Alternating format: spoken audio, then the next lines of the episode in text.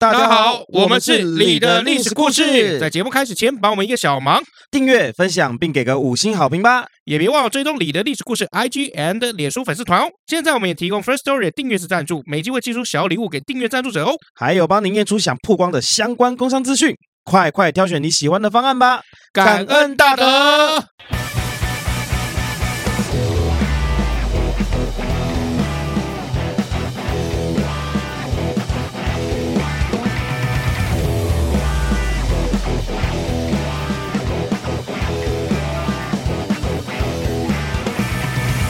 欢迎来到你的历史故事，我是尤忠，我是 Max 老麦。哎呀，连假过去了，愉快吗？呃，应该是蛮愉快，因为马上又有个年假要来了。没有放到台风假，愉快吗？哎，我们这里也是预录，预录，预录，也是预录集啊。哈，这个呃，对啊，好像这一次就是没有台北没有台风假，大家反应蛮大的。嗯，好像每次都蛮大的吧？好像只要没有台风假，反应都很大。这这这就是你们这些老公都不对了。我没有，我没有，其实我没有任何感觉。你又来了，所以怎么样啊？怎么样？你又没有感觉了？我没有感觉，就是有没有台风假对我来说，我是觉得无所谓。我不会因为没有放到台风假而觉得很惋惜。这个我们好像有某一集有讲过。对啊，类似的东西。我，我一直坚持这样子的想法所以根本就没有又来了啊。是你自己，没有，就是没事要找事讲，啊。你又呈现了自己真实的想法了。好，我们今天要来聊聊的主题哦，来谈一个。帝王的孤独，帝王的孤独是什么？对啊，我们常在讲这个强者总是孤独的嘛，高处不胜寒呐、啊。哎，对，那个李宗盛不是有一首歌叫《山丘》嘛？嗯，对，越过山丘才发现无人等候。嗯，有没有？他在讲，就是如果你今天真的爬到那个顶端，你会发现，就是说，其实你的世界只剩下你一个人。嗯，你的内心世界可能只剩下你一个人，然后你身边好像很多人都会离你而去，然后不然就是可能会背叛你。是对，所以，我们今天要来聊一下帝王的孤独。嗯、我们来聊秦始皇，千古一帝秦始皇。好，我发现我们蛮常讲秦始皇的，秦朝很好讲啊。哦，对啊，也还好，蛮好偷懒的嘛。也不是啊，那他可能上有很多故事可以讲。那换吃屎好了，来，我们今天来聊皇帝都吃些什么。来，首先我先讲秦始皇，他喜欢吃什么？又是 秦始皇啊，这史书倒真没记载。对啊，以前吃不重要嘛。对啊，我你要知道，就以前在有这个竹简的时候，在用竹简写这个史书的时候，那惜字如金啊，嗯，因为一卷书很重嘛，是是是，哎对，很难保存啊。到了那个纸啊发明了以后，大家那个史官的那个字哟，字数就变多了，嗯，哎对，所以以前是就是把一些最重要的事情记录下来，谁不谁他妈管你吃什么？嗯，也是啦，哎对。那我们来讲秦始皇，我们来看一件事情哦，就是秦始皇后来哦，我们之前谈过这个嫪毐嘛。对啊，嫪毐后来有谋反嘛？那谋反了以后呢？那嫪毐跟他妈妈哦赵姬生了两个小孩。嗯，那秦始皇后来是多残忍的，就是史书上记载哦，这个《资治通鉴》讲哦，秦始皇帝九年的时候，就他九当上皇帝九年的时候，说陛下有狂悖之行，不自知也。车裂贾父，囊扑二弟。嘿，就是他把吕不韦车裂了。然后呢，把他两个弟弟囊扑了。来，你来先猜一下，囊扑是什么？就把把他杀掉啊！哎，不是，我怎么杀的？囊扑哦，就是可能把皮扒下来铺在地上吧。哦，好像有这么一回事，但其实完全不是啊，不是哦。哎，对，这个囊扑哦是什么意思？就是囊胜其人，扑而杀之。囊就是拿一个袋子，嗯，这些布袋了，这个看布袋以后，然后活活打死。哦，哎，这个就叫囊扑。好，那呃，我在看到这一段历史的时候，我自己觉得非常的难过。为什么呢？因为我觉得就是说，哇，一个人做成这个样子，为什么呢？因为这个以前哦，吕不韦对秦始皇来讲是假父嘛，就是什么意思？就不管是怎样，就有点像干爹的那种感觉，带他长大的那种感觉，然后保护他上位。是，结果假父被车裂了，然后这个妈妈后来这个生的这个小孩，应该要像弟弟一样的。结果当着妈妈的面，把两个异父同母的小孩活活打死。嗯，是什么样子的事件哦，会让秦始皇变成这个样？嗯，嘿，所以今天我们来好好讲一段这个故事哦。那其实我们今天在谈的故事，就大概可以把这个秦始皇嬴政从小到大的这个成长经历，就可以大概说一下。好，首先秦始皇的爸爸叫秦义远，嗯，这义就是那个这个特异功能的那个义。好的，嗨。那这个艺人呢，因为之前他不受他爸爸安国君的这个宠爱，所以就被送到赵国当人质。嗯，哎，而且在赵国里面也是很常被欺负的，被看不起的。嗯，重点是他命也不长。啊、嗯，那他妈妈呢叫赵姬啊，这个赵姬是原本是吕不韦家中的一个妾。嗯，好，就是有点像歌妓跟妾的这种感觉。好，史书上记载，这个赵姬啊非常会跳舞，嘿，而且做事啊非常荒淫，非常荒淫是吧？对，荒淫就女生的那个意思。所以，我们今天这这一集算是成人内容哦。哎，对，就是需求很大了。做事很荒淫是什么意思啊？一定要讲这么明，就就很爱打炮了。哦，因为你讲做事很荒淫，我听不懂啊。荒淫啊！淫啊你！你说做事很荒淫，什么叫做做事很荒淫？是他每次做事的时候一定要打炮的意思吗？哎，不是不是不是不是，就是就是行事作风了，非常的淫荡哦，这样可以吗？哦，可以啊，可以可以可以可以，可以，我就不想要这么明。虽然既然都已经承认内容，那就 OK 了。是是是，是，OK 好。那吕不韦对这个呃这一整个历史事件来讲，算什么天使投资人？嗯，因为是吕不韦发现，就是说怎么样。奇货可居，有听过这个成语吧？没有。奇货可居，没有。奇货可居什么意思呢？就是他当初他看到这个秦异人，他决定就是说，如果今天他虽然是一个侄子，然后被关在这个赵国这边当人质嘛，所以就我们叫侄子。好，如果今天我可以把他送回秦国，让他当上王位的话，我吕不韦不就发达了？嗯，钱到时候也有了，权到时候也有了。是。哎，对，所以吕不韦看到秦异人的时候，就决定自己要做一个天使投资人。嗯，哎，故事的最后一个人就叫做嫪毐。嗯，哎，嫪毐在史书上叫大殷人，是啊，意思是说他阴部就是纳化耳非常大。嗯，哎，对，好，那整个故事就是这样：秦异人、赵姬、吕不韦、嫪毐、嬴政。好，话说啊，有一天啊，吕不韦突然遇见了秦异人。啊，当时的吕不韦是一个非常有钱的商人。嗯，哎，像我们郭董一样啊、哦，出门怎么样？到处人家都叫他干爹的感觉。好，那秦异人是赵国的人质嘛？嗯，好，那呃，过得是非常寒酸的，因为你要知道，就是说人质就是你顶多饿不死，但是你绝对不会吃得饱，你也绝对不会穿得暖，你顶多不会冷死。所以那个呃，安国君把秦异人送到赵国以后，秦异人是过得很相当的。寒酸，然后相当的不快乐的。好，那吕不韦在看到秦异人，他就开始在思考，就是说我应该怎么样去创造一个崭新的商机。嗯，因为在此之前，其实比较少历史记录会记载，就是说一个商人，因为商人其实自古以来，因为整个中华文化是以农为本嘛，嗯，商人一般来说都是比较低贱的那种阶级。嗯，哎，那这个商人呢，有钱了会想要什么？要地位。嗯，要权力，嗯、哎，对，所以他那个时候看到了这个秦人，他脑筋就像一休和尚，叮！如果今天我们能做一点安排，如果我今天可以辅佐他当王，我是不是可以脱离商籍，变成一个这个权倾天下或是权霸一方的这个相国？我就可以进入政治界了。政治界，哎，很好，是吧？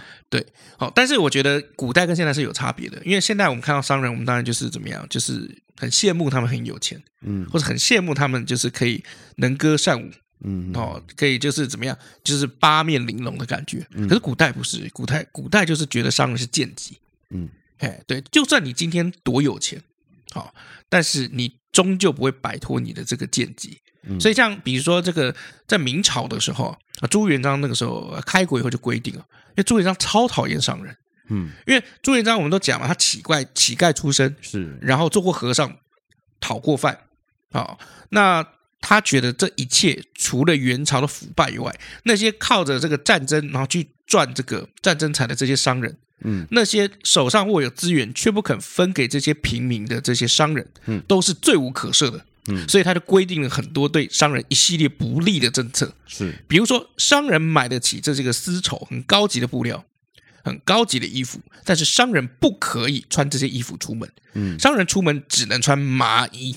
是，哎，那商人能不能穿这些衣服？可以，你在家自己穿。你在家，你找什么歌妓，你找什么这个乐队，你找什么交交响乐团，你要唱歌跳舞，大家穿这些没有问题。但只要出门拍摄，你要穿麻衣。是，哎，对，农民、读书人是可以穿这些这个好的衣服，但绝大部分农民买不起。嗯，只要你买得起，你就可以穿。哎，对，商人你买得起不能穿，哎，对，是，就是你可以穿，但你买不起。啊。另一波人是你买得起，但你穿不出去，是，哎，对，所以明朝就有这个很吊诡的现象。但你就可以从这个故事啊，这个世界里面就可以看到，就是说，其实商人在古代很容易被仇视，仇富嘛，嗯嗯，对吧？而且其实，其实你要知道，权力的本质哦，是掠夺，而不是创造或是互换。对啊，哎，对，一直涨租金嘛。对啊，一直涨租金啊，一直涨，我也对啊，我也是被吓退的，对啊，而且我们这个之前的这个房东有没有？嗯，就最近又搞了一些一系列我看不懂的东西。呃，他现在还是你房东吗？不是，现在还是，现在还是，我们约还没解。哦，这十月底才才结束。比如说他现在弄一弄，他突然讲说，在我们办公室里面要装红外线感应器。嗯，那我就觉得红外线感应器很奇怪啊，就是你们要装这个，那我就想说他是防火灾的嘛，结果上网一查，他是看就是说有没有人在里面。然后他那边会有一个讯号，就是哦，现在有人在里面。嗯，那我在想，就是说他是不是会觉得，就是说哦，有些租客可能晚上或是假日会进来的话，他可能就会想要把它涨租。哦，有可能，因为不太可能是为了防小偷，因为他已经在大厅跟门口装了监视器了。不过你们现在都搬空了，不是？呃，快空，你都没去整理，是不是？呃，对，还没有什么时间去整理。好，那啊，anyway，我们拉回故事哈。对，所以其实以前吕不韦哦，虽然富可敌国，但是他终究是个商人，嗯啊，所以他看到了这个落魄的王子啊，嗯，他就想，如我怎么样靠他翻身？是我终于有机会可以进入政治界了。哎，那个是靠他，那是我 how，就是我要如何进入政界？他开始就在想，所以我们刚刚才讲那个奇货格局，就是在讲一系列吕不韦把秦人怎么样安然的送回秦国，然后辅助他变成王，是，然后他自己也变成一个很重要的这个角色。哦，这一段故事叫奇货格格局哦，所以他第一件事情先收买秦异人啊，他送给他钱啊，送给他豪宅。还送给情人自己哈最能歌善舞的美女叫赵姬，嗯，哎，就是我们刚刚讲这个很淫荡，然后非常爱跳舞的这个赵姬哈。那除此之外呢，他花了重金去贿赂安国君的宠妃叫华阳夫人，啊，让秦异人认这个华阳夫人当妈妈干妈，让她改名叫子楚。这个一系列操作让备受打压的这个异人呢，就觉得受宠若惊哦，因为原本是吃也吃不饱，穿也穿不暖。现在是哇，给我钱，送我豪宅，送我女人，还让我就是怎么样去认这个华阳夫人当妈妈，因为等于怎么样地位提升了嘛。嗯，因为你的干妈在远方会怎么样，就是会想念你嘛，是会念着你嘛，所以就会怎么样吹枕头风嘛，就会跟这个华阳居在讲说啊，我们有个儿子，其实在照顾他，他好辛苦，我把他接回来吧，什么的，会一直每天的就是一直吹枕头风啊。好，那秦人当然很很高兴，就怎么样，就决定跟这个吕不韦怎么样称兄道弟啊。啊，就讲说这个不伟兄，你这是我生命中一辈子的贵人呐、啊！我不知道以后该怎么样这个报答你了。如果有朝一日我可以夺回我的权利的话，我一定会重金酬谢你，而且任命你为大官。过了一段时间以后，那刚刚被送去的这个赵姬啊，也不负众望，生下来一个儿子，就叫做嬴政。嗯。秦始皇就是在这样子的时空背景下诞生的。嗯，好，那照道理说，赵姬只是一个妾，而且是姬妾，就是那种舞女。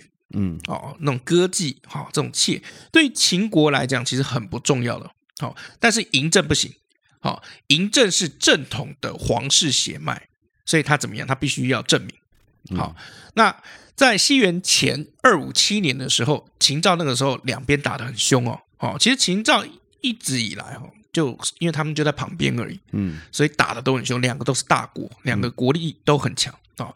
那在打仗打得很激烈的时候呢，赵国这个时候想要杀死那个人质秦异人，被吕不韦发现了以后，用六百斤的黄金买通守城的官吏，嗯，让秦异人逃回秦国。他逃回去了以后，哎，拍谁？忘了一对母子，就是赵姬跟秦异秦嬴政啊，秦王嬴政啊，那。幸亏啊，赵姬那个时候也算聪明，就带着嬴政躲了起来，就逃过这一劫。过了一段时间，六年之后，秦昭王两眼一闭，两腿一伸，就直接掰了，人生直接登出。嗯、安国君即位，就是秦孝文王。好，那这个时候呢，他华阳夫人嘛，我们刚刚讲他那个异人的干妈，哈，华阳夫人被立为王后，他又趁机劝秦孝文王立秦异人为太子。嗯，哎，然后这个时候呢。赵国刚好又把赵姬跟嬴政又送回了秦国。嗯，很有趣哈。这个秦孝文王即位以后，守孝要一年，加冕三天的时候呢，就突发疾病，也人生登出了。秦异人登出了？不是，不是秦异人登出，就是他那个安国君哦，他那个爸爸孝文王也登出了。嘿，而就在一瞬间，就是短短的一两年之间哦，呃，连续两个 都登出。OK，哎，嬴政的父亲也是秦异人，直接就即位了，史书上叫他秦庄襄王。嗯哼，好，那秦异人即位了三年以后呢，更有趣的事情就发生，不知道是纵欲过度，还是有人暗中来谋谋害，也人生登出了。嗯哼，所以秦国在四五年之间有三位君主连续人生登出。是是是是是，哎，对，所以这时候十三岁的嬴政被立为秦王，尊吕不韦为仲父。嗯，哎，那这个时候，那你也想嘛，就是庄襄王即位，就一人即位了以后，一定大力的重用吕不韦嘛。还叫这个他的这个儿子嬴政要认他当什么干爹嘛？是，好，就重父嘛，好，孟仲叔季嘛，你是第二个爸爸，所以其实这真的是干爹啊。好，那个时候嬴政只有十三岁，嗯啊，那十三岁基本上你还没入关嘛，那怎么办呢？国政就由吕不韦来把持，所以吕不韦至此他的天使投资带给他非常丰沛的回收，嗯，好回报，什么意思呢？就是他不但最有钱，还最有权。嗯，好，那个时候他做的就是相国，可是你上面的这个君王很小，所以其实真正国家大事都是透过你吕不韦，嗯，哎，来来做的哈。那这个时候呢，啊，其实这个赵姬啊，一直跟吕不韦在见的时候有没有？哦，都是有两人暗通款曲的，嗯，好，因为毕竟本来我以前就在你家，就是当那个嘛，是，对，再加上这个我们这个赵姬啊，呃，本来生性就比较淫荡一点，是，好，那。这个时候的赵姬几岁呢？刚好是三十如狼，四十如虎，三十到四十之间的这个年纪，所以需求相当之大。所以在嬴政即位以后呢，这两人还是经常暗通款曲啊，也不能说暗通了，其实就很明目张胆的，这个吕不韦常常进到赵姬的后宫里面去，是，哎，然后就怎么样，就是每天过着非常荒淫无道的这个生活。然后这个时候，吕不韦开始觉得自己力不从心了，嗯。毕竟年纪也大了，是受不了天天折腾好几次，是，所以这个时候吕不韦就怎么样？第一，他也怕，就是说，如果在这样子被小皇帝发现了以后呢，万一他以后问起罪来怎么办？好，第二就是说我自己生命也撑不住了，好，所以我干脆找一个人可以替代我。这个时候吕不韦就找到了嫪毐，嗯哼，哎，嫪毐有什么样特殊的这个地方呢？好，就是实际上记载哈，在史记里面写了，嫪毐啊，以其婴。观铜轮而行啊，什么意思呢？就是大到你拿一个车轮，然后中间不是有个洞嘛？嗯，呃，就是原本裴陵的那个地方有个洞，你嫪毐还是可以机机啊，可以穿到那个洞里面，然后大家可以转那个轮子。嗯嗯嗯，哎哎，然后这个轮子并不会掉下来。那听起来它机机是很长，但是很细，很长，没有没有很大很大，因为那个古代的那个车轮，这个中间那个洞很大的。嗯，对，太细的话可能会断嘛。太大的话可能会卡住，没办法转啊。至少也会有一个拳头以上吧。好啦，啊，恭喜他，他有一个拳头大的阴茎。对，就是大家在娱乐的时候，就会叫嫪毐出来，有没有露鸡鸡，然后再把再把那个轮子有没有，啊放到他鸡鸡啊里面，然后开始转那个面，然后大家就拿这些事情来当乐子。嗯，就是有点像现在那个男模公关店的那种感觉，午夜场的感觉。我不知道，没去过，没去过啦，我也没去过。但是那个，我常常看很多 YouTube 去看一下，人家说的嘛。哎，对对对，没有没有，我看影片，看影片知道的。哎，嗯，好。那当赵姬看到这个嫪毐以后，嗯啊，因为嫪毐是怎么样？就是他用这个宦官的名义进去，就假装就是说，哎，他这个人已经割掉了，但其实根本完全没有割啊，那就进去了。史书上记载啊，赵姬看到嫪毐以后，哇，开心的不得了，嗯，就跟他来玩测试鸡鸡的游戏。嗯嗯，哎，两个人就经常车轮战，嗯，对对，车轮战，但车轮战好像是应该是一打多，哦、没有啦，就是就是夜夜笙歌啦。好，那嫪毐呢也很争气，就是真的可以每天都跟这个赵姬啊来好几次，嗯，哎，那嫪毐呢做久了以后，觉得自己被太后所宠幸，然后当时的这个嬴政还小，就仗着怎么样，自己得到宠幸后，势力就越来越多。越来越大，越来越多，越来越大，然后居然可以靠鸡鸡封侯，得到这个长信侯的这个爵位，嗯，所以我看到这个事情，我觉得很荒谬，因为秦朝自古以来只能靠军功来封侯，嗯，结果这个人居然靠鸡鸡封侯，嗯，哎，还生了两个小孩，而且嫪毐当时的势力是怎么样？家童哦，就是家里面的这些仆人啊，数千人，然后舍人就自己培养的势力啊，一千多人，嗯。啊，势力就到达了顶峰，就靠鸡鸡可以发展成这样，嗯。想必他也是付出了很大的代价。呃，每天嘛，就每天 maybe 好几次嘛，就是上班嘛。呃，对了，对了，就上班，就可能每天要印八个小时。就他，就他的工作带来的这个成果，就是有几千个仆人这样子。对啊，时间花在哪里，成就就在哪里嘛。对啊，因为这也不是正常人可以做到的。确实啊，他就是用运用他最大的优势啊，对啊，去获得人生的自由及财富。对对，好，那当你发现自己可以靠鸡鸡，然后怎么样？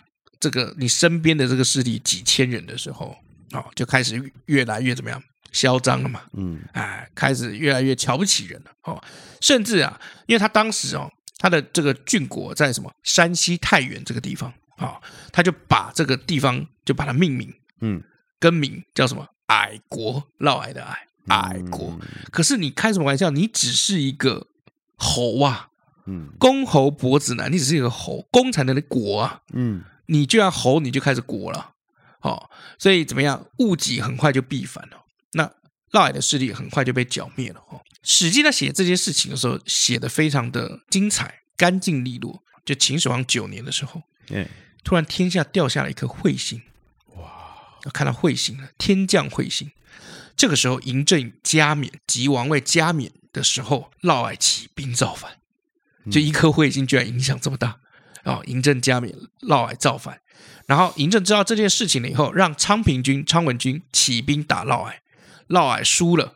好，嬴政又下令生擒嫪毐，可以抓到他的人赐钱百万，然后如果是杀掉嫪毐的人，赐钱五十万，就是活捉给你一百万啊。如果是抓的时候已经死了，哎，就给五十万。那重赏之下必有勇夫嘛，很快的，这个大家都抓到这个嫪毐，就把嫪毐怎么样车裂，嗯。哎，车裂嫪毐，然后诛灭嫪毐全部的家人跟宗族哦。然后，因为嫪毐是谁推荐的？吕不韦啊。对，所以吕不韦这个时候就很害怕了。嗯，哎，就说，看，今天今天弄嫪毐，明天可能就是弄我。是，哦，这个总是会有个理由嘛。因为嫪毐那个时候是谋反，嗯、那谋反的话就要怎么样？杀九族，杀有关系的人。那吕不韦就是介绍嫪毐进去的人。是，哎，那怎么办呢？他那个时候还没有，还没有，就是马上要他死。好嬴政那个时候怎么样？让吕不韦就说：“你搬走吧，去楚国。嗯、我这辈子都不想再看到你。”他就被迫搬到这个楚国。没想到这个搬去啊，还被下令就是说自杀吧。嗯嗯。好，所以这么轻描淡写几句话啊，就把这个一系列哦，在秦始皇九年啊发生了一连串很离奇的这个事情，然后史记就把它记录下来，记得很精彩。好，就把嬴政亲政、嫪毐造反，然后失败被车裂，吕不韦被杀。嗯。啊，这些事情全部都写清楚了哈。好，那这个时候大家看到这个故事哦，就会觉得很奇怪啊。不是说嫪毐势力很大吗？不是说他这个门下有几千人可以为他效忠吗？嗯，不是说他封在山西太原那个矮国，那应该是有根据的这个地方，怎么这么快就被灭掉了？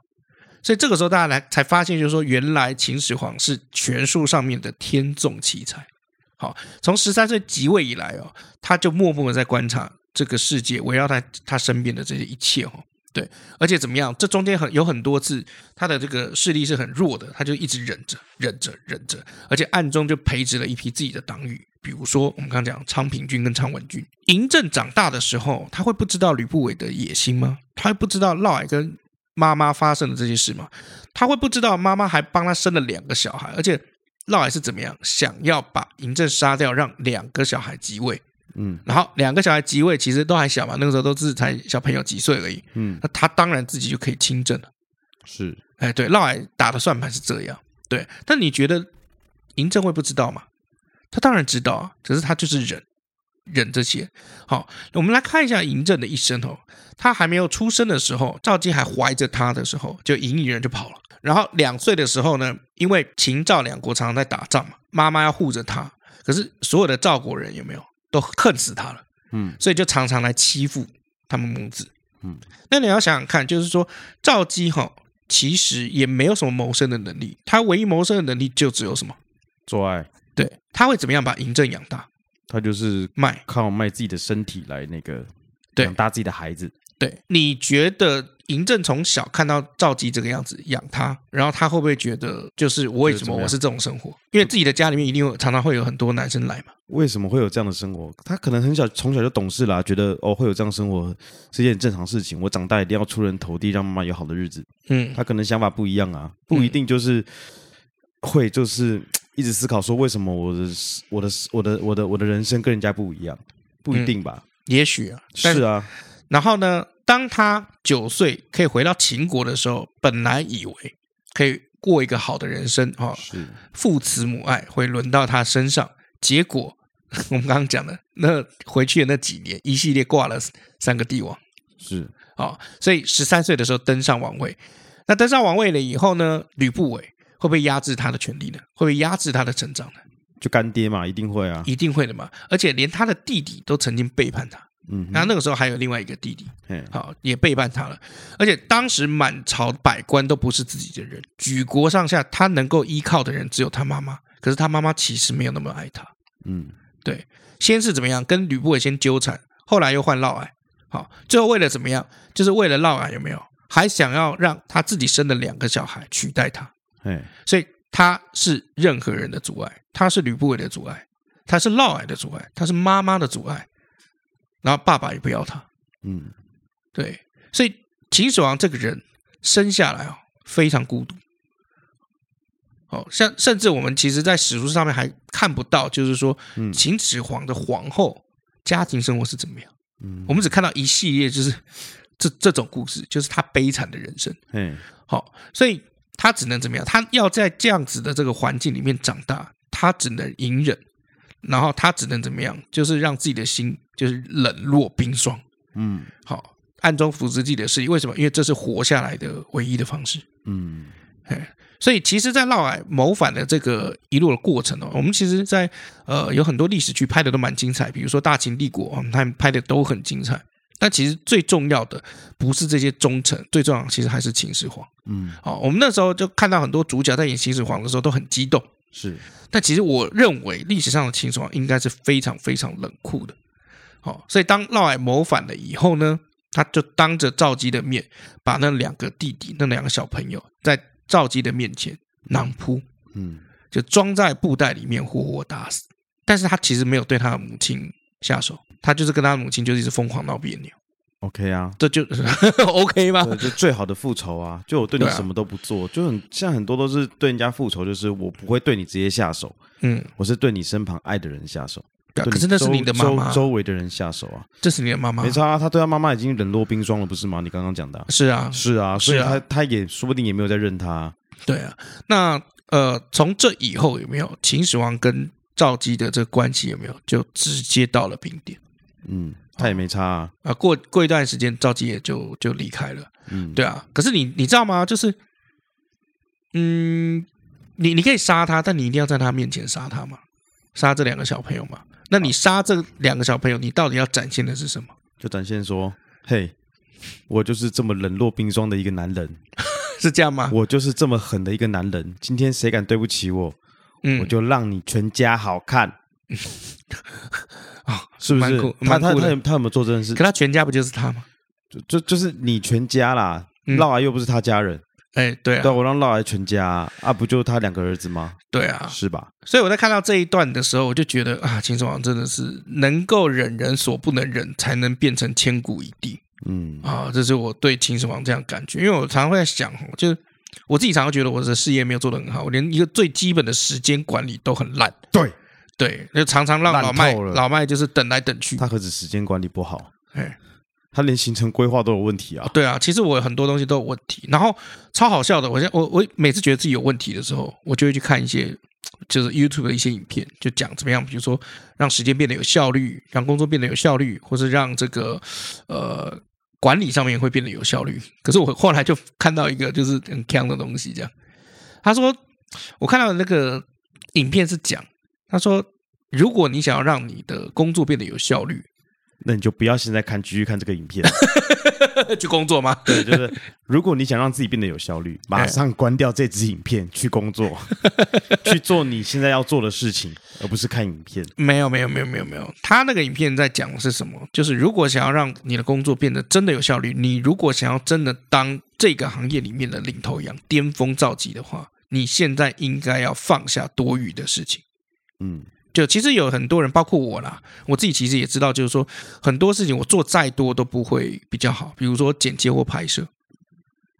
我不知道哎、欸。对啊，就比比如说，如果我应该是要做营运嘛，营运跟管理，然后好好的去接 case，然后好好的招人，然后好好把这个 case 消化掉，然后有利利润有毛利，然后好好的就是一直壮大这个组织。可是像比如说哦，可能双十一我现在因为还在拍，所以我就可能 maybe 比如说。一个礼拜七天，我拍了六天，嗯，那我等于说管理整个公司跟管理整个呃生产线，因为对我们来讲，我们有生产线嘛，这个中间有的时候常常掉线，那甚至比如说我要常常跟你录音的时候掉线，那我就在想，就是说我能不能放，然后我就就会开始讨跟公司的人讨论嘛，就是跟公司的高层讨论，那他是说你可能现阶段没有办法全部放，因为我们没有精力，我们没有什么备用金，如果没有备用金，当然没问题。可是如果没有备用金，比较危险的状况之下，但你只能一步一步慢慢来。可是你讲这个已经讲了很多年了，我是觉得说，嗯，你也看了很多书，然后每次看了书之后，你就有新的想法，然后你每次看了影片，你就有新的想法，嗯，那你每次说你有新的想法之后，就我不知道哎、欸，我不知道你是怎么想的，当下就很想相信，你觉得你好像可能很有心相信这件事情它会成功，或者是你这么会这么去做，但是。但是，但是三年来好像都都三四年来好像都一样。应应该是说，我们还是有很多不可控的因素啦。比如说，嗯，我们今年就是特别多的同业碰到，就是说拍完不给钱啊，或者款拖很久啊，那你这个怎么控制？这个每年都一样发生，不是吗？没有特别，今年每年都这样子啊。啊，没有，今年特别严重。你你你，其实这个说法。就像 iPhone 推出来意思是一样的，嗯，你知道吗？我举个例子给你听。好，你说，你说，你说。iPhone 每年都要推出的时候，哎哎哎哎，你都一定会看到一篇文章。哎，对，我下一次再买。不是不是啊，那你说史上最贵 iPhone。再来第二件事，你又会看到每年都一样的文章。其实买上一代就可以了。比如说十四出来，其实买十三就可以；十五出来，其实买十四就可以了。呃，十四比较划算。呃，现在十五出来嘛，他们就都会讲十四比较划算哦。对，然后第三篇文章，哎，怎么买最省？旧机换新机。嗯，每年都一样，都这这三个议题，就是围围这个 top three 的这个 issue 去炒。对，还有什么 iPhone 五大必买优点？对，每每年每年都是这样。然后 iPhone 五大必最不该买的几个缺点，对，就是每年都一样。对啊，就是我会觉得说，有时候给的理由跟状况好像都是一样。就像上上次你 就是放了，就是就是你有 怎么讲？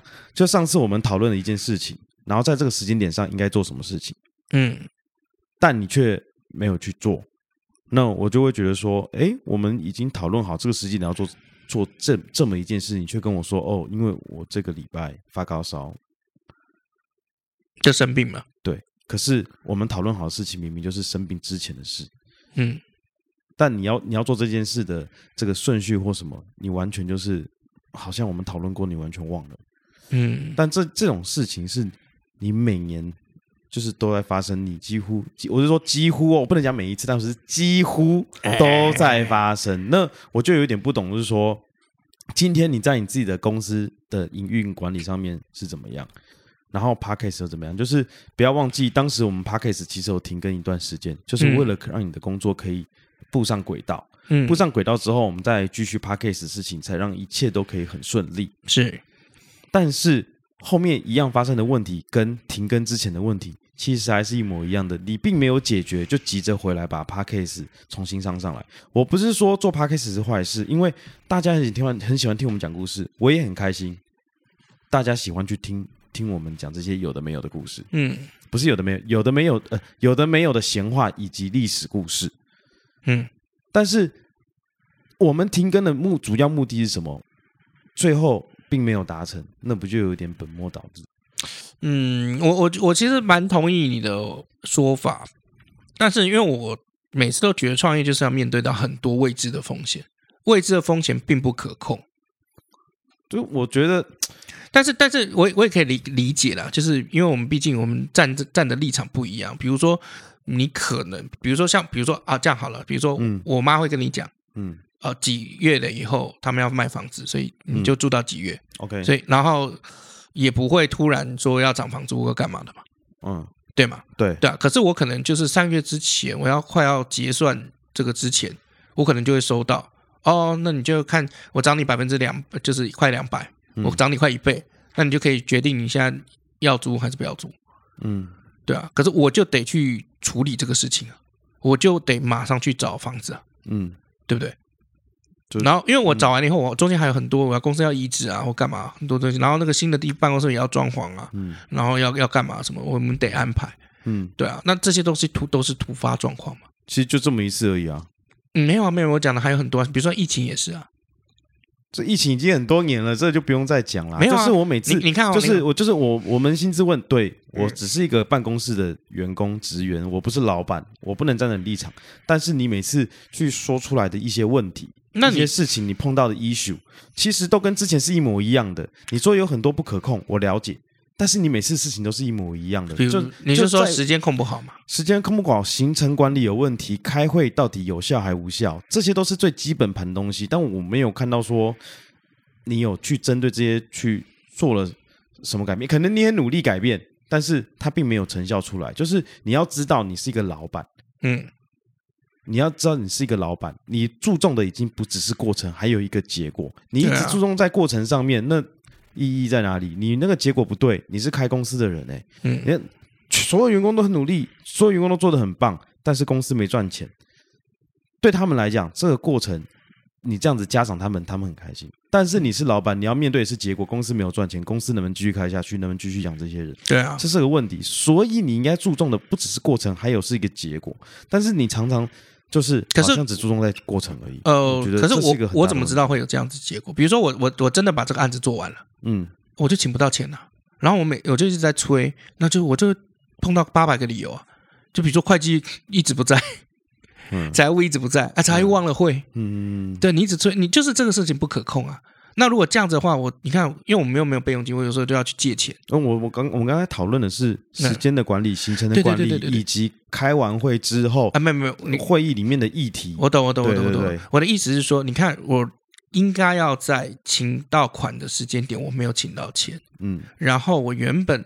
我应该可以就继续工作，因为就照着我的排程去工作。嗯、那因为我有钱去付薪水或者付房租，对吧？嗯、对啊。那我也可以付我的生活费。嗯、可是因为那几天我也存不到钱，嗯、就是我我钱没有进来，嗯、所以我就被迫，我要么要花几天的时间出去调钱，嗯，要么就是出去借钱，我要么就是增加更多的工作量，就更接更多的临时工作，然后以便我可以支付这些钱。嗯，他就被打了，我的行程就被打乱了。那你要不要考虑，就是开回个人工作室就好？因为你常常一直这样子啊，这并不是一个好方法。我看过，我待过一些公司，跟看过一些公司，我跟你讲，到最后这样都是收掉。嗯，可是我跟你讲，就是，就有的时候我觉得啦，像我们现在都快四十岁了嘛，对不对？我想我们是童年了，不要摇头，你要怎么投干？我说我，我想我们都是四十岁，四十岁有一个很大的一个。门槛跟成长，就是我们好像看到我们人生的极限在哪里，就是我们好像就是啊，我没有这样觉得耶。哎，我有时候会这样觉得，我我从来不这样觉得。我啊，真的吗？对啊，我觉得，我觉得我还有进步的空间，可能会很烂吧。所以我没有没有没有没有没有没有，我没有觉得你烂，像因为我觉得你很棒。没没，我觉我觉得，我觉得我还可以再往上。我觉得我还没有盯到极限，我觉得我还可以做更多的事情。我真的是这么觉得自己是。比如说演戏好了，你现在演戏的记录怎么样？我都没在接戏啊！自从剪了头发之后就没在接戏，超后。为什么？为什么？超后悔剪头发的。为什么？好，你来讲讲看。对啊，为什么？就可塑性很低啊！啊，对啊，对啊！你说我现在剪成这个样子，嗯，要演老也不是，要演年轻也不是。对啊，要年轻也不年轻。然后要这个年纪的，其实他们可能会有更好的选择，更高、更帅或更会演的。是是是是，那我就觉得，嗯，像我那天接了接呃投了一个试镜啊。然后那个那个经纪人，就是我把事情再丢过去之后，那经纪人就他是直接打，我是丢那种外面很多通告的，就是今天一个通告出来，然后很多人都会丢丢丢说啊，我想报名这个，报名这个，他就会丢个剧本给你，然后很多人就会丢试镜带给他的。然后这个经纪人就是收到我试镜带之后，他直接打电话给我，他跟我说：“你这个试镜带要不要重录？”嗯，我我其实我有点受宠若惊。嗯，他可以不要打电话给我，但他还是打电话给我。你就觉得有希望？不是不是，我就觉得有点点奇怪。为什么有点奇怪？就是因为一般来说，如果你收到了很多试镜带，嗯嗯嗯，然后这个人没有录好，你会打电话跟他说你要重录吗？会啊会啊会啊。哦，你会吗？会啊会啊，因为代表厂商或者是那个厂商喜喜呃客户或厂商可能喜欢他。或者是很想让他上，他会想让他重录嘛？不，看都不看就删掉。不不，你是经纪人，我是经纪人啊。你不是你不是 casting，你只是经纪人，你是去接 casting 的案子，然后可能十个二十个人都丢试镜带，还是会啊会啊会啊。好，然后他就重录，然后他就他讲话就讲的很棒。你你重录还是他重录？他要我重录啊？对，然后他讲话就很有艺术。他说就是有些人，嗯，那就可能长得很帅或什么的。那这个东西其实我们他们没有要帅的。哦，他这个东西对，就是这个角色是接玉蒲团还是什么？玉蒲团 对，反正他就是说，有些人是长得很帅或什么的，那有些人是实力派的。我认为你是属于实力派的。哇，我觉得我觉得就是他讲话很有技艺术，就是哎，框了，让人家框了，让人家很舒服啦。那当然，我就是重录，吕不韦，吕不韦，你的天使投资人，我就重录给他这样子。嗯，对，所以我的意思是说，就是我的戏路就现在并没有那么广。嗯，就是很明显把头发剪完了以后，可塑性也没那么高啦，我这么觉得。可是后来那只戏你有接到吗？应该是没有，因为到现在都没通知我，所以应该是没有。嗯，对，没有关系，就是嗯，我已经习惯了。那你当 时剪这个头发的时候，你有想到会这样吗？没有，当时我想剪头发是因为那个长头发让我很不舒服很久了。嗯，所以我想说我要剪，然后我说我要一个宋仲基这样，结果直接送终了。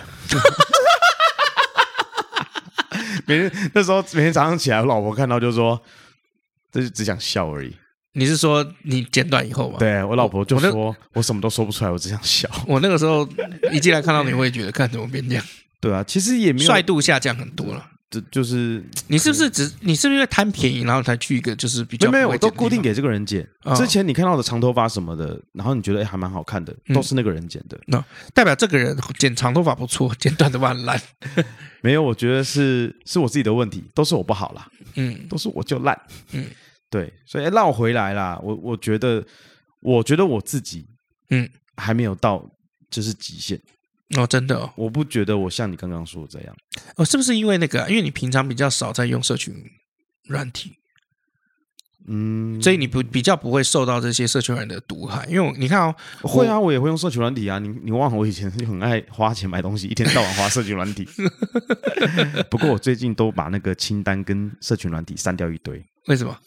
我想要学习清心寡欲啊。怎么可能？就是、就是、没钱的才那边清心寡欲，好不好？谁跟你说没钱？我有钱，我只是不想花钱。嗯啊，鬼才信！休息一下。哎、欸，老李，我问你哦。哟。呃，你你用什么东西啊？我你干嘛你？我在问你问题啊你！没有，你看一下我的新包包。我知道啊，The Sense 啊，怎样？你是在秀什么？你再看清楚一点。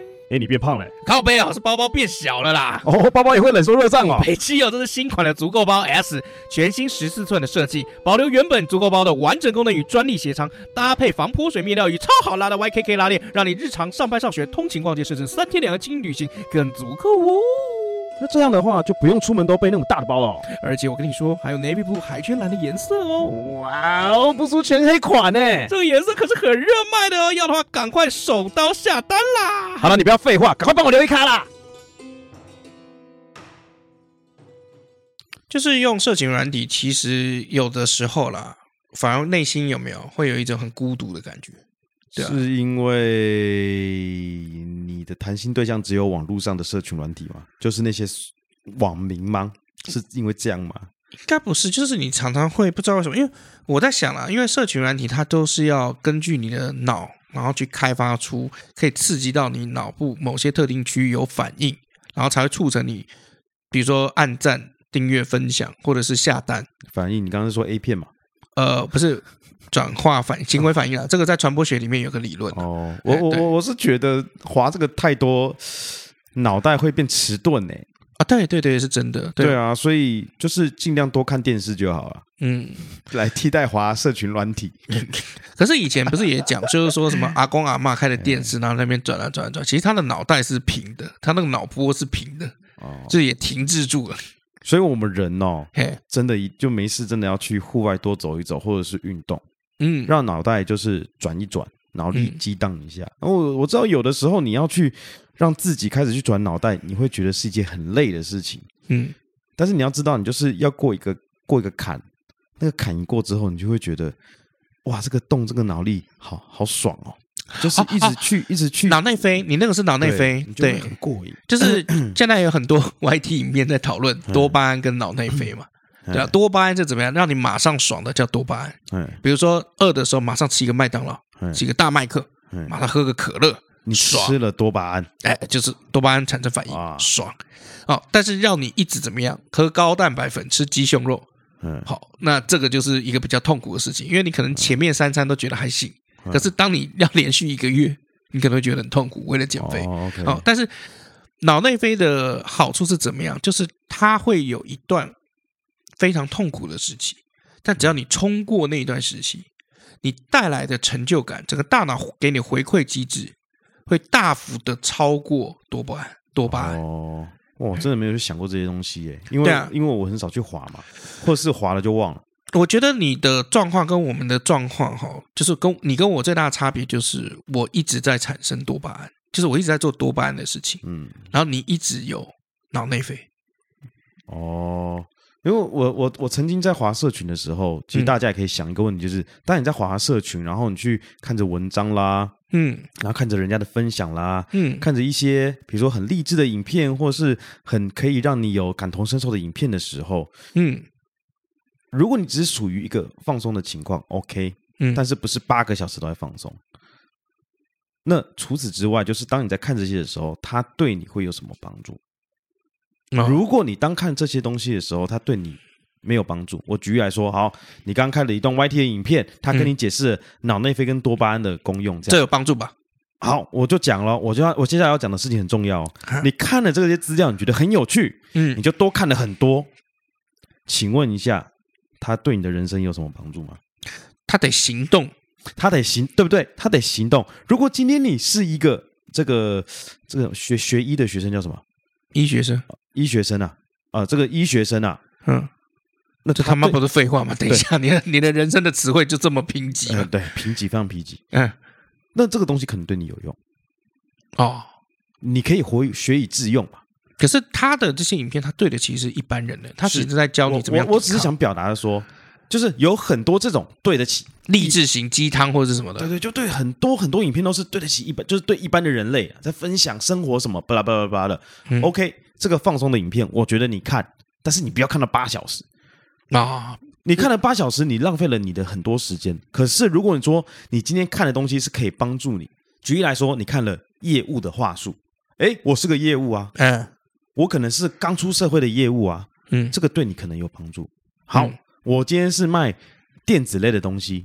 嗯，然后我看的影片刚好就是电子类的影片，嗯嗯，这个可能对我的工作也会有帮助，对我这些观念，因为我业务我本身不是工程师嘛，是，是，那我看工程相关东西，哎，可能对我有帮助，只是这个影片它是用很有趣的方式来呈现，那我觉得也 OK，嗯，就我觉得有时候人就是最后变成僵尸，就是因为你一昧的八小时都觉得自己在放松，我需要放松一下，我在看这些东西，那我需要多巴胺嘛，我需要我需要马上立即的这个回馈，因为我就是这样过来的，我发现。靠！真的浪费了超多超多时间的，我觉得我好像被麻痹了。比比如说，你被什么东西麻痹？就是被这些影片麻痹了。为什么我现在的词汇这么少？就是我觉得我被麻痹太久了。没有没有没有，你从小词汇都蛮少。没有，我以前词汇真的没这么少。嗯，好好哦。有一段时间我们没联系的时候，那段时间我觉得我词汇懂得很多，但是我后来发现我的呃思维跟反应以及思考能力，我觉得开始变慢了。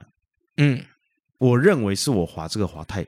太多了，不是变老，不是变老，我觉得不是变老，因为有些年纪比我大的，他他的这个想法跟这个这个脑袋的运转是很灵活的。嗯，我是一个业务，所以我觉得我在我的工作上的时候，思考盘就要很灵活，但是我就觉得我浪费这么多时间在这些媒社群媒体上面，然后导致我变慢，这我觉得是其中的原因之一。嗯，所以我觉得，就是如果今天只像个僵尸一样一直在环，你刚刚自己都讲了嘛，阿公阿嬷看着电视，就算一直转，但他们的频脑袋的频率都是一样的，平的，对对，都是平的。那你就是脑袋没有思考啊，那这样会怎么样？老人痴呆症。哎，对。所以我，我我会觉得说，就是如果说今天想要突破的话，我觉得可能是需要多一点点刺激，比如说像运动，你可能要点运动，你要去想点别的。举例来说，就像你每一天你都在接案、拍案子、接案、拍案子，你做的事情都是一模一样的，嗯，你就是每天都是严格来讲，就是 SOP 在做一样的事情，在每一天。嗯、可是，如果你可以静下心来，一天去咖啡厅里面喝咖啡，先放松一下。然后开始去想什么样的东西可以刺激我的工作，有新的案子出现，比如说新的拍摄模式，新的这个 package 的这个可以去卖给别人，新的方案，新的方案。你真的语汇好熟，就是行销，你的行销，行销有没有多一些新的东西？或者有没有在行销？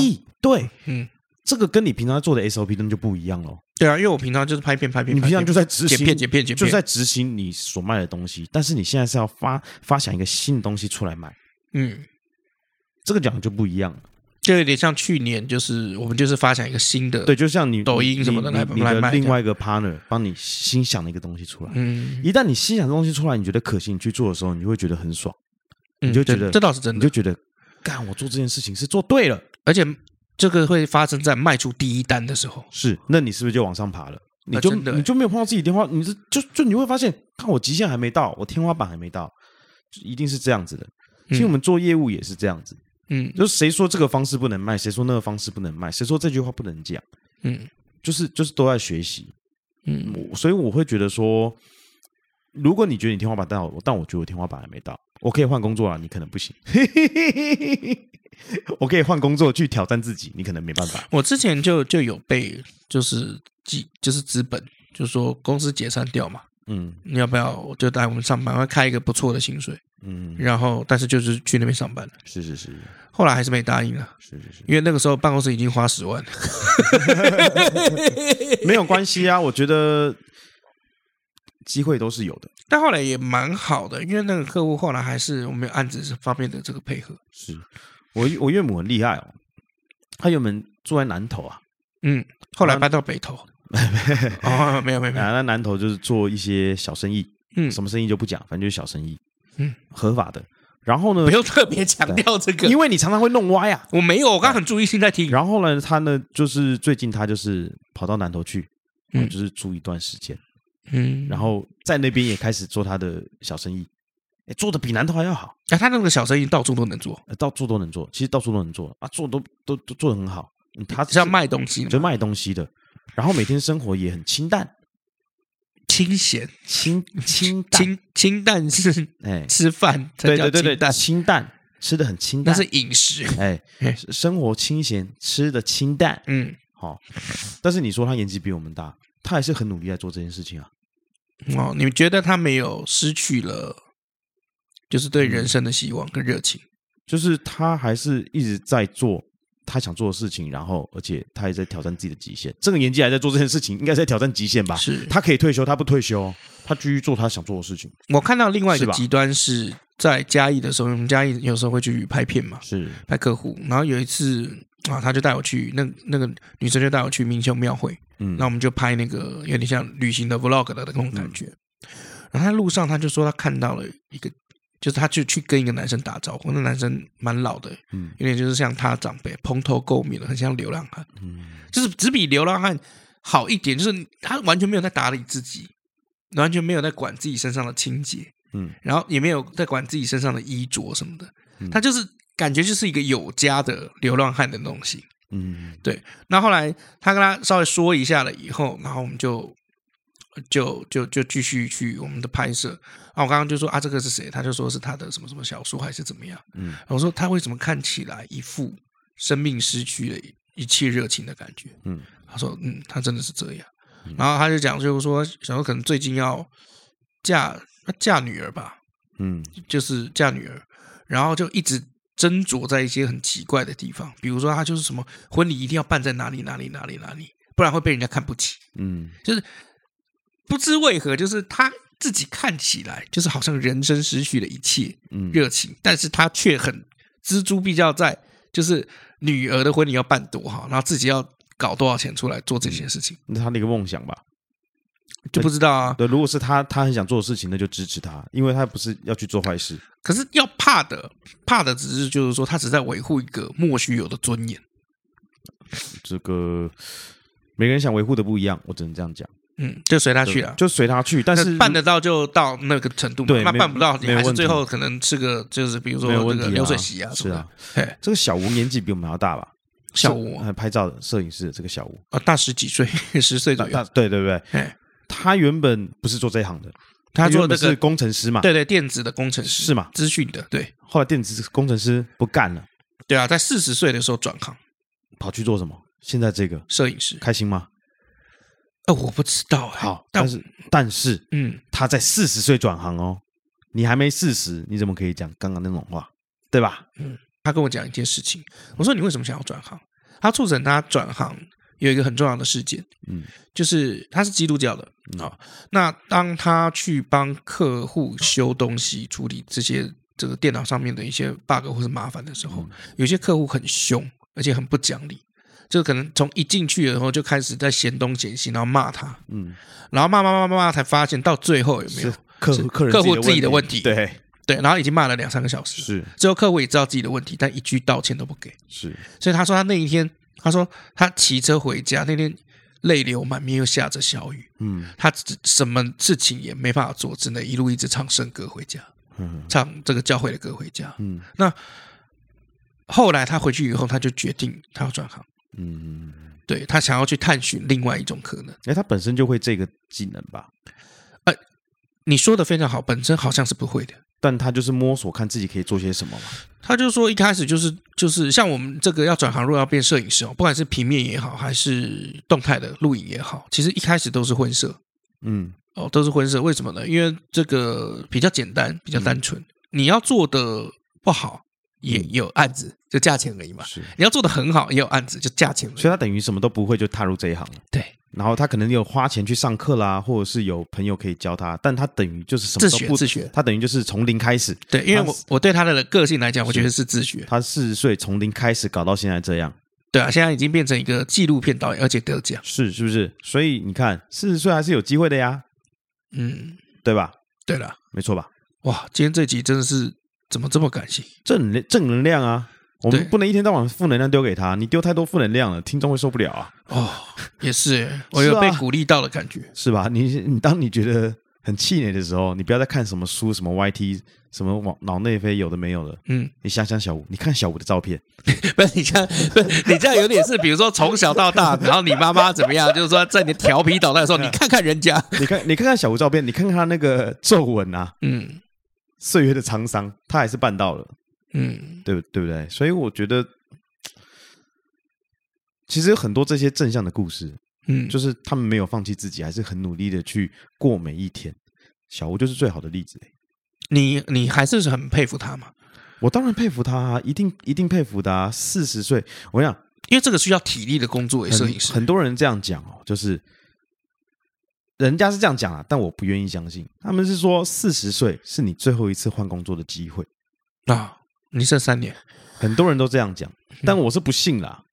嗯，我是不信啦。我也是在寻求更好的机会，我一直我一直都是在做这样的事情。嗯，对啊。可是你所谓的更好的机会，能够促使你点头，就是去转换跑道，嗯，或者转换环境，第一价码嘛。对啊，啊，如果价码没有到，就是可能差不多或少一点点。可是这个产业是我愿意做的，嗯，或者是说，在这个过程，就或者这个在这个公司的过程中去做事，比如说可以驻点，比如说一两个月以上啦，我都只是举例，好，嗯哼哼，然后或是你可以呃跟着师傅先学之后，可以拿比较大的案子去 run，嗯，或者这家公司的品牌比较大，那我是可以转，是没有问题的，嗯，就是你有时候要去看相对的条件是什么，你可以取舍或接受，嗯。这这是很重要一点，那不不然我就继续待在这边当僵尸跟薪水小偷就好了。我觉得没有啊，因为你工作还是相当认真的。你只是在开玩笑，就是其实你你在这工作还是很没有，我其实很混啊，我真的超混的。我只是每天在在坐在公司里面想说，嗯，OK，下一步要做什么这样。可是因为你在这个公司的年资也真的是蛮久的，还好，好像才还不到八年啦，蛮久的啊。以现在这个还不到八年，对啊，因为我又想到另外一个人，就想要瑶瑶，就是我们以前美术的这个助理，后来他跟这个美术结婚了嘛，哦，生了两个。那位瑶瑶，对，那位瑶瑶，瑶瑶现在在学做水电。嗯，像现在在做水电学徒，不错不错。可是他已经三十多岁了。他说他是他那一批学徒里面年纪最大，而且最后熬过来。嗯，熬过来，因为很多人可能做觉得太辛苦，两天一个礼拜就走了，或甚至当天走的也有。所以高年级实习生是真的呀。然后我就问他，我就问他说：“你为什么想要做水电？”他说：“现在水电很缺。”他说他看到老板一个工地开一个工地可能。三五三十万到五十万，嗯，然后一每天都在推掉案子，说我今把博西干，我今把博西干，然后每个礼拜都可以接三个工地。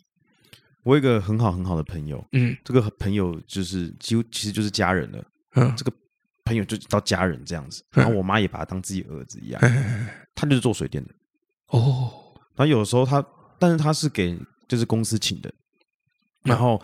他不是不是他不是自己开不是那种 case by case，就是他是师傅了，公司请的。嗯，有时候那个暗场就就他一个人在处理。嗯，对啊，就是非常厉害。他说他老板有没有？那瑶瑶也是说他老板每次都巡个工，哎哎，这样这样怎么弄啊？那怎么签啊？那啊，五十我我我我打计划行照就走了。然后现在全部剩下剩现场就可能就一个师傅两个学徒在弄这样。嗯，对啊，他说老板就在做这样，他他的想法就是说这个工作，嗯，日后。会比较有发展，为什么？因为现在比较少人做，嗯，对，因为现在很多大学生毕业，其实都是想要做文职工作，或是高阶文职工作，甚至很多业务啊，或是一些基层啊，没没没有大学生想去，所以是不是缺工嘛？哎，我不喜欢做文职工作哦，你你还是要有一点，就是跑来跑去我。我不喜欢待在办公室，所以那段疫情期间就是没有 work from home 的，所以我们下次要去大安森林公园录音吗？可以啊，我其实是没有问题的呀。不行啊，很多问题，我很怕有问题。我反正我是一个比较喜欢往外跑的人。对啊，瑶瑶是说他觉得他看得到那个部分，嗯，也许他可能变成老板，或者自己出来开一个小的水电行，那收入都一定可以养家糊口。我觉得你只是还没有看到你想要的花园啦。哦，用花园了，用花园来，因为你看瑶瑶就看到花园了嘛，嗯，所以他愿意去做这件事情，他愿意去栽种。你可能还没有看到你的花园，我也还没看到我的花园啊。嗯，对，所以就是，就你还没看到，代表你的极限还没到，不要因为这样子而放弃自己，觉得自己不好。很多人从五十岁开始努力都有，嗯，所以我觉得不要这样子，五十岁开始努力，五十一岁挂掉，没有开玩笑，开玩笑啦，靠，这个玩笑也太过分了，好过分了，前面这么正能量，后面跟我讲会挂掉，干乐色。好了，好了，看一下留言了啊，不对啦，今天没有留言啦，我忘了跟大家讲，因为今天这一集是预录。那跟上集时间太近了，那因为后面两周呢，我跟老李哎又有事情要处理了，这样子，所以这集预录就没有新的留言，那我们就直接推电影好了，好？好啊，你想要推什么样子的电影？那今天比较特别一点，我要打破我的原则哦。啊，你有原则？我之前的原则就是你有原则啊。我之前的原则是不是没看过电影我不推？是，但我今天要打破一下。嗯，呃，我想要推一部叫《周楚除三害》。啊，周主除三害，对，这部电影。这部电影是由阮经天饰演的，真的假的？对，那因为这集是预录的关系，所以听众们听到这故事的时候，《周主除三害》已经上映了。看，真的哎，对，那就是它是现代片哦，它是现代片。那重点是它，呃，你应该这部片可能会是好片哦，因为入围了金马奖七项提名。没错。来，老李讲一下这部片大概讲什么大纲，跟大家说一下。那它基本上是一部这个黑帮警匪的这种动作片。是的啊，是你会喜欢的这个这个啊这种片型。是，而且由香港导演黄金甫然后来指导的。哎，对，所以哎，港味可能会变成台味，但是那个哎精髓会在。是哦，那里面其实男女主角都相当有名哦。来讲一下，阮经阮经天、王静、李李仁、袁富华。还有金马影帝陈以文，那这些都是、哦、就是算是实力派，实力派的。哎，对，那所有的人在看完了《周处除三害》后，全部都家贫如潮。没错，没错。所以一口气入围了金马奖最佳男主角、最佳导演、最佳动作设计、最佳视觉设计、最佳原创电影音乐。嗯，好，所以听说就是被列为二零二三年下半度必看电影。我觉得你推这部太好了，你知道为什么吗？因为阮经天已经多久没有代表作，多久没有戏了？是，而且我的老师啊，就是我演员班的老师，他看完之后，嗯、他就看首映，看完之后，他在那个 IG 上面 po 限动，他说没有冷场，全全剧都没有冷场。老师说，老师说没有冷场，所以我就很有兴趣。第二点，我老婆看到海报的时候就说：“好啊，我们看，我们看，我们看。”她很少对近日的国片。很少都会说，你老婆去看。对，啊、最近今日国片我去看的就是那个许光汉的那个鬼变成家人的事情。嗯嗯，对。然后所以我就觉得说，哎，老婆都说可以看了，那我觉得，嗯，应该是可以看的。他讨论的东西很深哈，因为他在呃这个主角啊，在这个戏里面哦，就因为他是这样哈，他在他的那个黑帮大哥的告别式上面要寻仇，就发现自己是。全排全台排名第三顺位的通缉犯，你说他自己本身啊？对，他觉得怎么可以是第三，要当第一，所以想要查出前面两名的通缉犯，然后把他们干掉，蛮有趣的啦，蛮有趣的设定哦。但是他因为你越走哦，就会发现就是说人生是有障碍的。那人生的障碍是什么呢？是与生俱来的人类三种烦恼，不是体重哦，不是，是贪吃撑啊，又是贪吃撑的议题。对，那哪贪吃撑呢？好。贪爱五欲，愚痴无明，嗔样无人。嗯，好，就是所以周楚除三害。嗯，哎，这样推的不错吧？哎，推的不错。对，对，对，我们以前也有讲过周楚除三害的故事。其实，嗯，除三害是除哪三害？是心中的三害。那有兴趣的朋友可以再倒回去，然后去找我们讲那个周楚除三害。是，呃，虽然那个名册我已经把它关掉了哦，但是为什么关掉了呢？应该要继续做下去的啊！我不想更新啊。为什么？你懒吗？对。为什么碰到自己的时候就可以这么的 义无反顾的讲出来说我很懒，我就懒？嗯，因为老李他很懒，变得我也不想去努力。怎么可以这样子？好啦，我不是你的助理，王八蛋！我知道啊，但是问题是我们一起共同来合作啊。对，我感觉不到啊，你这阵子真的让我太心灰意冷了。哦，你会心灰意冷？会啊，我觉得我好像你助理一样，但我不是你助理啊。我从重新再调整一下这个角度，就从周楚楚 周 楚楚伤害开始。好，谢谢周处除三，谢谢大家。以上就是我们今天节目的内容。我是尤忠，我是梅婶，来，我们下次见，拜拜拜。